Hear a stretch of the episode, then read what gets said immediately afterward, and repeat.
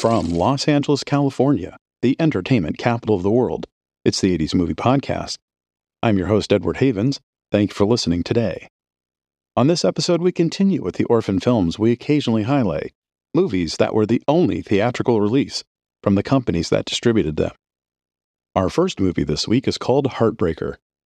Shot on the streets of Los Angeles during the summer of 1981, Heartbreaker stars Mexican actor Fernando Allende in his first English language film, as Beto, the leader of an East Los Angeles car club called the Golden Knights, who falls in love with Kim, a new girl in the area who has also caught the eye of Beto's rival, Hector. If you don't know Dawn Dunlap, who plays Kim, you're forgiven. Her only two roles of note were as one of the prostitutes working out of Henry Winkler's morgue in 1982's Night Shift and as one of the female warriors fighting alongside Lana Clarkson in 1985's Barbarian Queen. She would quit the film industry after finishing Barbarian Queen when she married a British billionaire.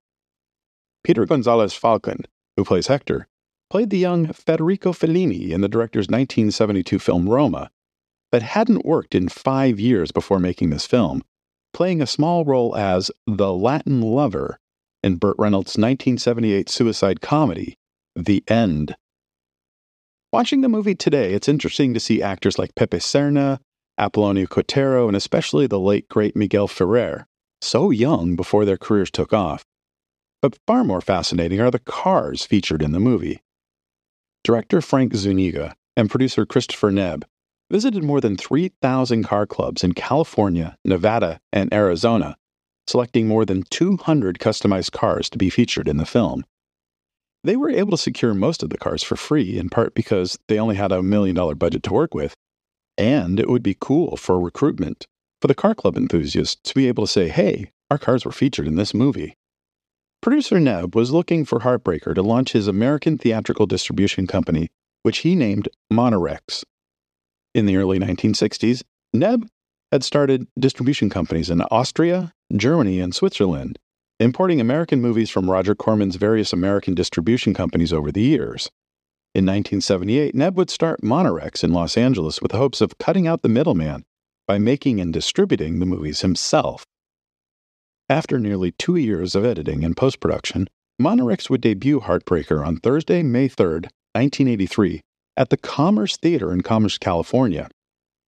More than 100 cars from the movie drove the stars and invited guests, including Oscar winner George Chakiris, Phyllis Diller, Beverly Sassoon, and Connie Stevens to the premiere, which was preceded by a champagne reception hosted by popular novelist Harold Robbins.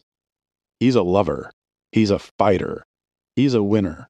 But it's not enough for her, screamed out the tagline from the poster and the newspaper ad for the film, which opened in 25 theaters and drive ins in Los Angeles on May 4th. Monarex didn't report grosses, which should not be of any surprise to listeners of the most recent episodes. But the nine theaters playing the film that were tracked by Variety that weekend reported a nice $64,000 worth of ticket sales.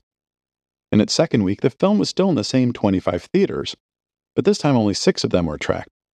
Its reported 43,000 gross from those theaters was an 8% increase from the previous week's numbers on a per screen average, which almost never happens. Week three would see the film move to less prestigious theaters in the area, but overall, it would only lose one screen. And again, Monarex didn't report grosses, and Variety didn't track any of the move overs. But by the following Friday, May 27th, with all the new openers for the start of the summer movie season, including Return of the Jedi, Breathless, Tex, and The Evil Dead, Heartbreaker would be down to a single theater, a drive in in San Pedro. On July 1st, Heartbreaker would open in two theaters in Watsonville, California, and one in Salinas, all three playdates would only last a week. July 22nd would see the film arrive on eight screens in New York City, but only one in Manhattan, the RKO National, which with Variety would report as having grossed $10,000 in its opening week. And that'd be pretty much it for the film, save an occasional playdate as a B or C title for a downtown LA triple feature. But to the best of our knowledge, the film grossed about $150,000 in total. But Unlike most of the one time only distributors we feature on this episode, Monarex is still around. The company would be dormant for nearly 20 years, but Chris Neb would start it back up in the early 2010s to distribute a series of documentaries about China on home video. Neb would pass away in 2021 from cancer, and his protege, J.J. Osborne, now leads the company. Our second film today had a long road from production to distribution. Hell's Angels Forever got its start in 1973 when Jerry Garcia of the Grateful Dead approached his friend Sandy Alexander, the president and founder of the Hells Angels New York City chapter, and offered half a million dollars to produce a documentary about the history of the motorcycle club, from its roots as the name of a Howard Hughes movie that was adopted by American bomber squadrons in World War II, to those same servicemen starting up a motorcycle club after the end of the war because they were having trouble acclimating back into society, to their mythic rise in the world imagination, thanks to American movies, to where the club was at the time. This sounded great to Alexander because, let's face it, the Hells Angels were still suffering an image problem thanks to the murder of a concert goer at the hands of a Hells Angel working as security during a Rolling Stones concert in Altamont, California, that was captured on film in 1970. Shooting would begin in 1973 with Leon Gast, a young up and coming documentary filmmaker, at the helm. Filming would stop and start sporadically based on the availability of the crew members. When Gast needed to leave in late 1974 because he was already contracted to shoot footage of a Muhammad Ali George Foreman heavyweight boxing title fight that was happening in Zaire, Kevin Keating, the cinematographer, would add director to his job description to continue filming until Gast returned in early 1975. A number of famous fans of the Hells Angels would talk about the motorcycle club on camera and or lend their music to the project, including Jerry Garcia, Willie Nelson, Bo Diddley, and country star Johnny Paycheck. Garcia's money supporting the project would run dry sometime in 1977, and the film footage would sit in limbo for four years until the spring of 1981 when Richard Chase, a producer and director who had made a documentary about the Irish Republican Army in 1973, bought the uncompleted film from Garcia. In May 1981, Chase purchased a full page ad in the Hollywood Reporter stating the film would be completed for release in December 1981 with the title Angels Forever, Forever Angels. And even though the film was completed in time for release in December, no one was buying. The film was a true testament to the Hells Angels, and that would make the Hollywood studios very nervous. Amongst the additions Chase would make is to have Morgan Paull, a character actor from movies like Patton and Mitchell, who would become somewhat famous in 1982 as Deckard's former partner Holden in Blade Runner, to handle the narration. Finally, in March 1983, Richard K. Rosenberg, a producer on the 1976 Brooke Shields movie Alice Sweet Alice, would purchase the American theatrical rights to the film, which he would retitle Hell's Angels Forever, and create RKR Releasing to handle the distribution of the film. At first, Rosenberg was hoping to have 70mm prints of the film with six track Dolby stereo due to the artists who had contributed music to the film. But because the movie had been shot in 16mm, the quality of the film resolution was too grainy at 70mm. So the prints were only blown up to 35mm, and the sound mixed down to four track Dolby stereo. Hell's Angels Forever would make its world premiere in San Antonio, Texas on April 15, 1983 and a number of angels from New York City featured in the film would ride down to South Texas to attend the first screening. At the screening, a member of the press asked Sandy Alexander why San Antonio for the premiere. I don't know, was his response. A few weeks later, on Friday, May 13th, RKR would give the film its first official theatrical release with 45 playdates in Corpus Christi, Texas, Detroit, Miami, Orlando, and Tampa, St. Petersburg. Only eight of those 45 theaters would report grosses, with a not very impressive $19,416 worth of ticket sales. But by May 25th, all 45 theaters would have dropped the film, mostly for the new Star Wars movie, Return of the Jedi. Playdates in June would include Atlanta, El Paso, Minneapolis, and Pittsburgh on the 3rd, Albuquerque and South Bend, Indiana on the 10th, Allentown, Pennsylvania, Cincinnati, Dayton, Philadelphia, Wichita, Kansas, and Wilmington, Delaware on the 17th, and Kansas City, Missouri on the 24th. On July 8th, the film would get a big West Coast push, hitting 54 theaters in the Los Angeles metro region, Sacramento, and the San Francisco Bay Area. 13 theaters in Los Angeles would gross $116,500, while 7 theaters in the Bay Area would gross $41,400.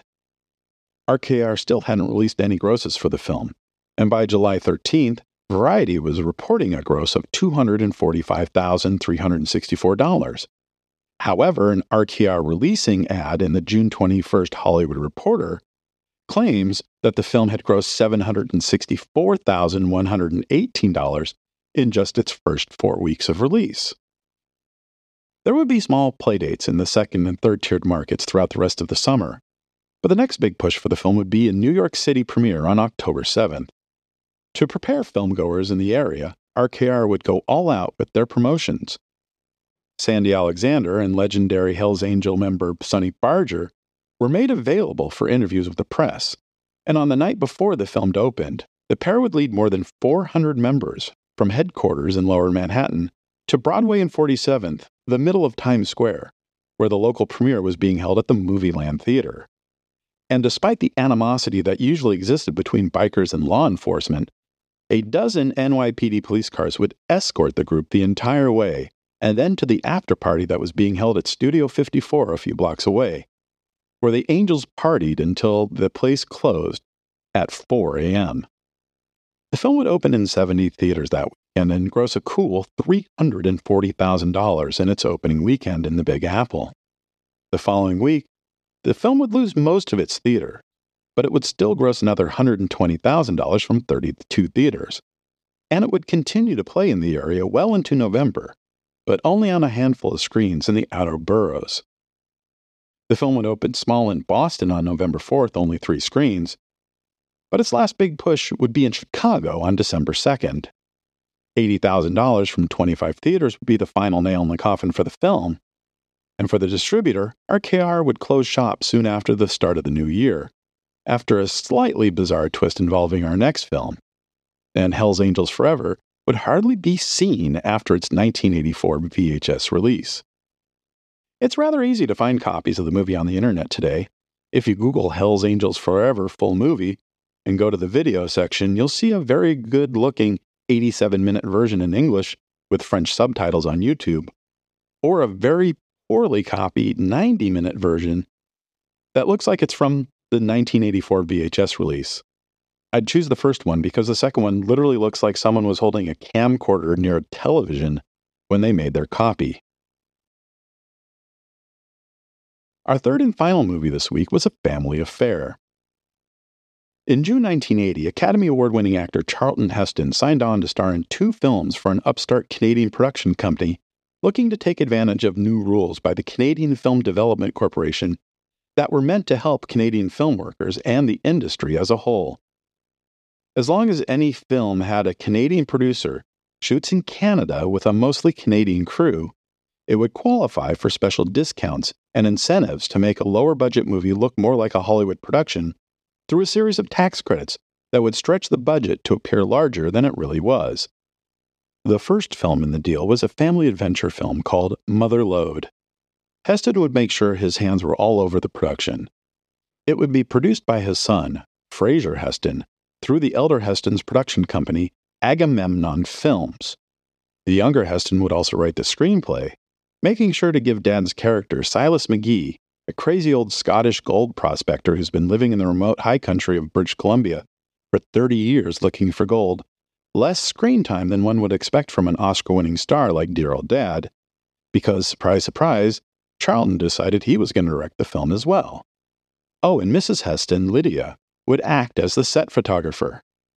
Much of the budget would be going to the Hestons.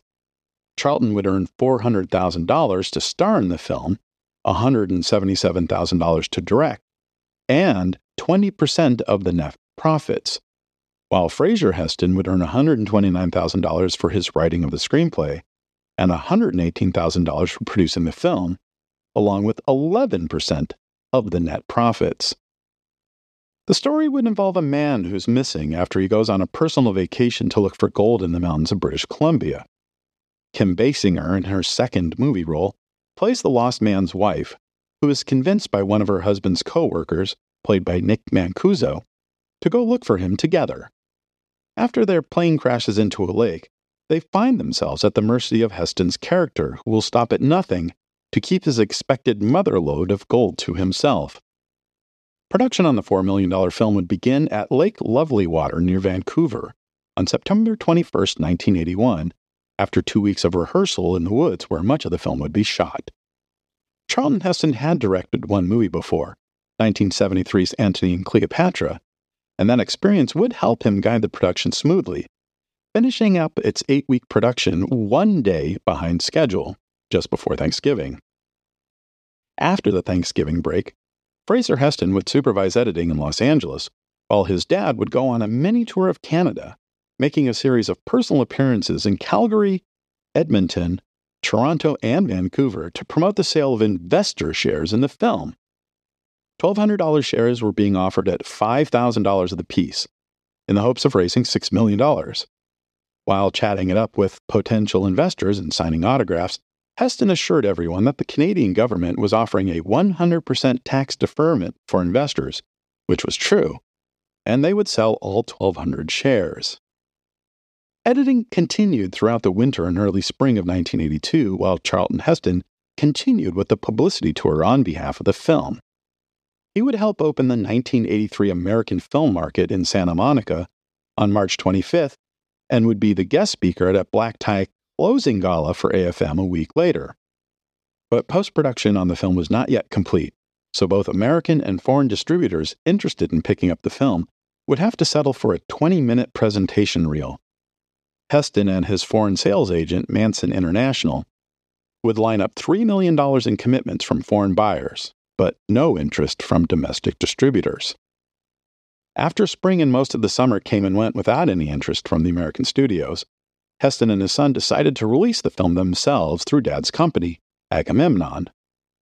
The first stop would be Kansas City, Missouri, which PR and distribution consultants to the Hestons recommended as having the most ideal demographics to test the appeal of film for the rest of the country. After a world premiere at the Fox Theater that included the Hestons and Kim Basinger, who had been all over the local television and radio airwaves all week promoting the film, the movie would open locally on 10 screens on August 26th, where it would gross $51,244. Manson International, gearing up to promote the film at the Deauville Film Festival in France in three weeks, would purchase a full page ad in Variety to boast about the grosses. The ad would also note that the film would be opening on 80 screens across France on September 15th. In the film's second week in Kansas City, it would add a screen and do better than its first week, $52,600. Third week was still pretty good, 32,000 from 10 screens. And the film would continue to play to decent crowds in Kansas City through October, when Agamemnon, who had originally had seen that first release as a test release, decided they would open the film in more markets. And on October 8th, they would open the film on 120 screens in Austin, Corpus Christi, El Paso, Fort Worth, Santa Fe, St. Louis, and Tulsa, Oklahoma. An article in the October 20th, 1982 issue of Variety would note that the company planned on spending $5 million to release and promote the film, and that its next round of openings would include Dallas, Houston, Oklahoma City, and San Antonio in the coming weeks. Oklahoma City would open the film on October 29th and Dallas on November 12th, but other locations would arrive before Houston and San Antonio. Boise, Phoenix, Salem, Oregon, and Salt Lake City, for example, would get the film on November 19th. In December, it would open in Charlotte, Memphis, Miami, Orlando, Sacramento, and the San Francisco Bay Area. And all the while, the company never release grosses for the film, and every theater playing the film was not a showcase theater and thus wasn't being tracked by the trades. Agamemnon would make their first big market push on February 4, 1983, when they opened the film on 36 screens in Los Angeles. This time they'd booked the film in two of the biggest showcase theaters in the city the Mann Bruin in Westwood and Grauman's Chinese Theater in Hollywood. The eight theaters tracked by Variety would port $65,000 in ticket sales, which doesn't seem like a lot until you see that David Cronenberg's Videodrome made twice as much as that, but on three times as many screens. After a second week that saw the film lose half its screens and 75% of its ticket sales, the film was gone from the second biggest American market. The film would never open in Chicago or New York City, but by late April 1983, the film would have grossed $7.2 million, according to a short article in Variety magazine. Now, here's where it gets tricky. In late April 1983, Richard K. Rosenberg of RKR Releasing, who had released the Hell's Angels movie we just spoke about, announced that he was acquiring the theatrical distribution rights to the film from Agamemnon, and that he was changing the title to In Search of the Motherlode. But he wouldn't release the film until November 18th, when he opened the film on one screen each in Chillicothe and Zanesville, Ohio, both towns of less than 15,000 people each, about an hour from Columbus. The following week, the film would open on 15 screens in Dayton, Ohio, Lexington, Kentucky, Louisville, Martinsville, Indiana, and Troy, Ohio. There were two screens in Munster, Indiana, and one each in South Bend, Indiana, and Springfield, Ohio on December 2nd, and one theater in McHenry, Illinois on January 6, 1984. Then, for unknown reasons, Rosenberg changed the title of the movie again to The Search for the Mother Lode, where it played on one screen in Alexandria, Louisiana on March 9, 1984 before being released on home video and cable television the following month. Since Agamemnon did more than 95% of the release of the film, I'm considering RKR to be nothing more than a sub distributor of the film for that remaining 5%, which keeps my timeline intact. And with that, we end this episode. Thank you for joining us. We'll talk again next week when episode 121, The Orphan 7, is released. Remember to visit this episode's page on our website, the80smoviepodcast.com for extra materials about the movies we covered this episode. The 80s Movie Podcast has been researched, written, narrated, and edited by Edward Havens for Idiosyncratic Entertainment. Thank you again. Good night.